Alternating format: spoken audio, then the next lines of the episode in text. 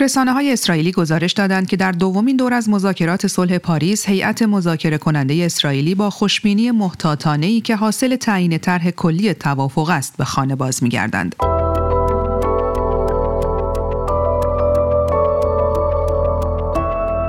سلام توبا زکیپور هستم و در این برنامه دیدگاه شما را همراهی می کنم. یک روزنامه اسرائیلی گزارش داده که قرار است برای شنیدن نتایج مذاکرات در کابینه جنگ جلسه ای تشکیل شود. مرحله بعدی این مذاکرات بر این موضوع متمرکز خواهد بود که کدام های باقی مانده در غزه و کدام های امنیتی فلسطینی در جریان این توافق آزاد شوند. جان کربی سخنگوی شورای امنیت ملی ایالات متحده اعلام کرد که واشنگتن همواره با همتایان اسرائیلی خود در مورد آنچه در غزه پس از جنگ نیاز است شفاف بوده است. این اظهارات پس از آن صورت گرفت که بنیامین نتانیاهو نخست وزیر اسرائیل طرح خود را درباره آینده غزه به کابینه امنیتی ارائه کرد. در دیدگاه با کامران متین استاد روابط بین الملل از انگلستان همراه می تا نگاهی داشته باشیم به روند این مذاکرات.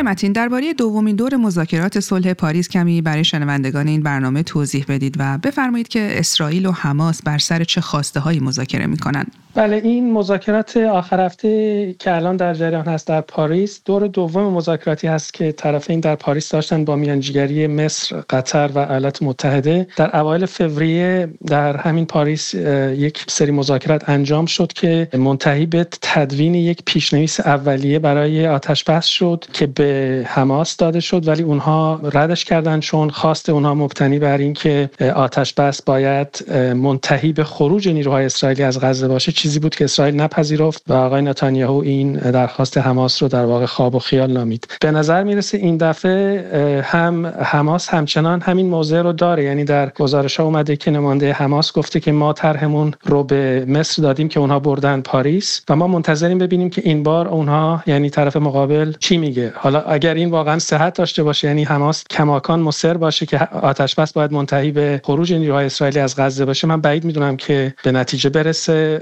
چرا که این کاملا متضاد هست با استراتژی اسرائیل در غزه که, که این هست که کلا غزه خل اصلاح بشه غیر نظامی بشه حماس نابود بشه و برای همه اینها حتی اگر حمله به رفح هم صورت نگیره اسرائیل نیروهای نظامیش رو برای به زعم اونها حفظ امنیت و جلوگیری از قدرتگیری مجدد حماس در غزه حتما می‌خوان نگه دارن برای یک مدت نامعلومی. خب با توجه به اختلاف نظرهای شدید دو طرف مذاکره شما چقدر دستیابی به توافق رو برای این آتش بس شش هفته ای امکان پذیر می‌دونید؟ من خیلی خوشبین نیستم واقعا مگر اینکه حماس تحت فشار جمهوری اسلامی یا حزب الله یا مصر کلا به اصطلاح حامیانش یا حتی خود قطر. در مورد این خروج نیروهای اسرائیلی از غزه مثلا کوتاه بیاد و یا اینکه اسرائیل موضعش رو عوض بکنه که من در مورد اسرائیل اینو خیلی بعیدتر می‌دونم. ولی خب حماس تحت فشار بسیار زیادی هست به لحاظ نظامی و دیپلماتیک و خب خیلی نگران این حمله هم هستن به رفح. ولی خب واقعیت اینه که اسرائیل حداقل بعضی از وزرای کابینه جنگ اسرائیل رسما اعلام کردن که نابودی حماس حتی مهمتر از آزادی گروگان هاست و شاید اصلا اسرائیل اصولا به این مذاکرات تن داده تا فشار داخلی رو از سوی خانواده های گروگان ها و بخشی از جامعه اسرائیل که طرفدار بالاخره درخواست های اونها هستن و همچنین آمریکا به اصطلاح انجام میده. ولی نهایتا هدفشون این هست که حماس رو تا جایی که می‌تونن واقعا بکوبن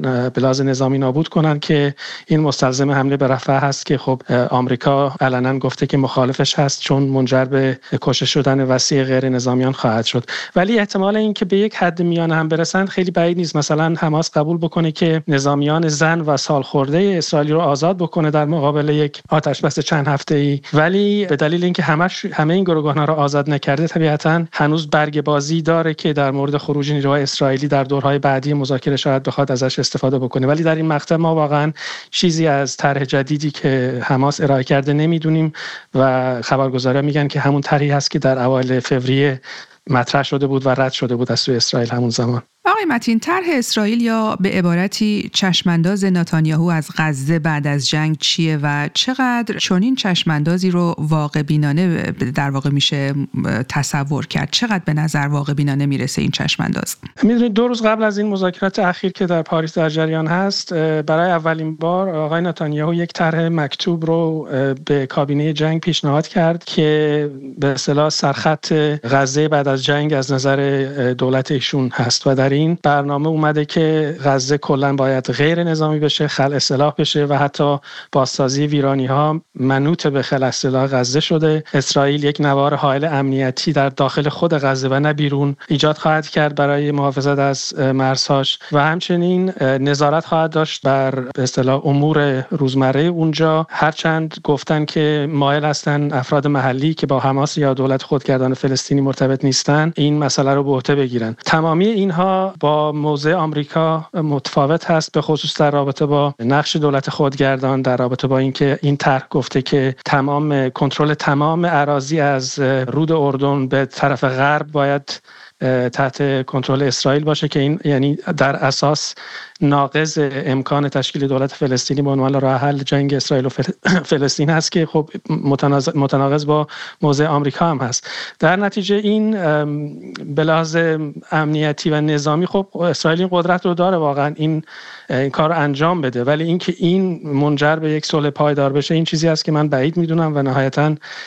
مسئله اسرائیل و فلسطین چیزی نیست که راه حل نظامی داشته باشه و تجربه 60 70 سال اخیر حداقل این رو نشون داده و ضمن اینکه من بعید می‌دونم کسی در جامعه فلسطین بخواد که آشکارا همکاری بکنه با دولت اسرائیل در اداره غزه و به خصوص که این افراد اسرائیل گفته که نباید به هیچ عنوان مرتبط باشن نه با دولت خودگردان فلسطینی و نه با حماس. و خب این دایره کسانی که می‌تونن این کار انجام بدن رو به شدت کوچک خواهد کرد. آقای متین کاخ سفید در این باره چه موضعی گرفته و تا چه اندازه با طرح اسرائیل همسو و هم نظره؟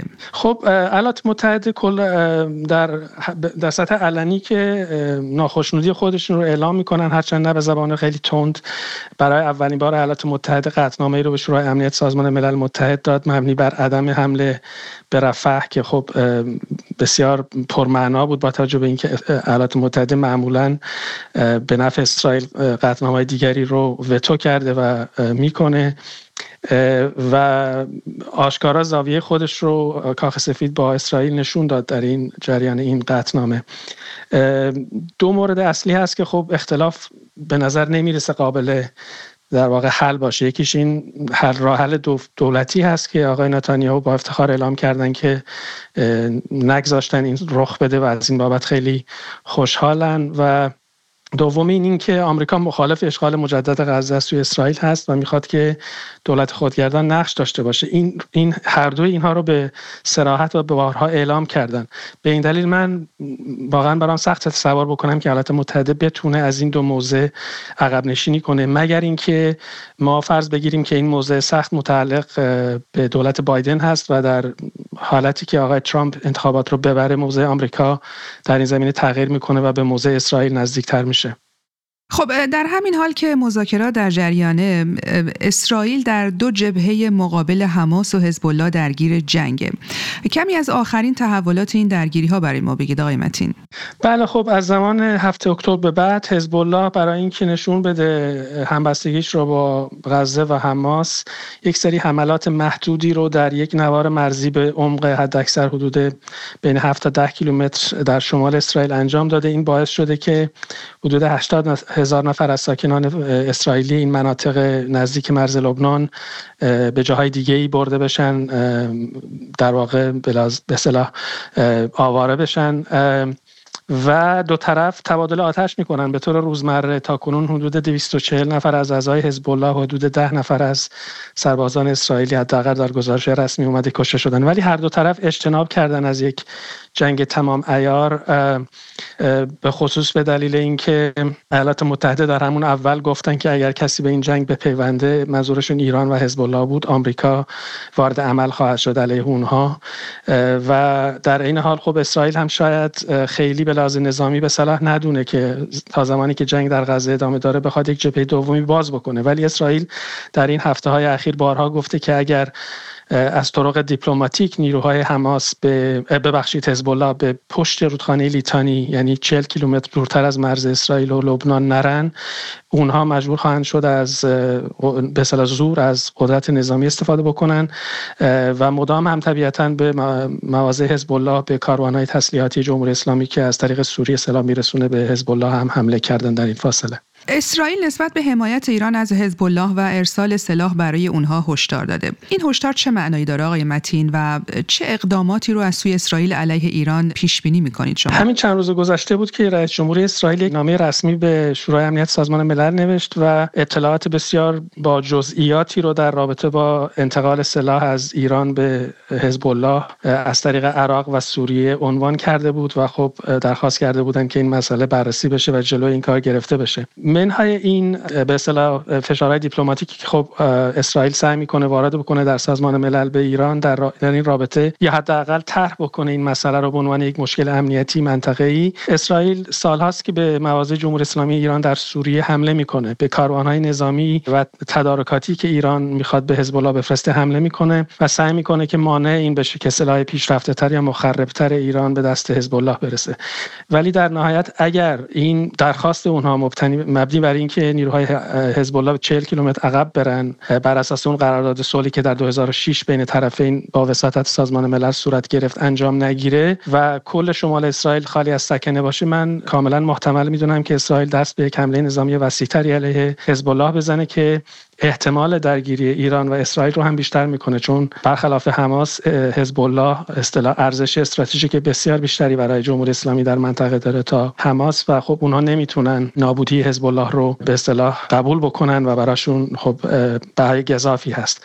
ولی اینکه به اون مرحله برسیم هنوز باید دید که این تلاش های دیپلماتیک به کجا خواهد رسید. ضمن اینکه اگر این آتش غزه عملی بشه که من فکر می‌کنم به کم نامحتمل هست اون موقع احتمالا در مرزهای شمالی هم برای حداقل مدت کوتاهی اوضاع آرومتر بشه بین اسرائیل و حزب الله بسیار سپاسگزارم از شما کامران متین استاد روابط بین الملل از انگلستان.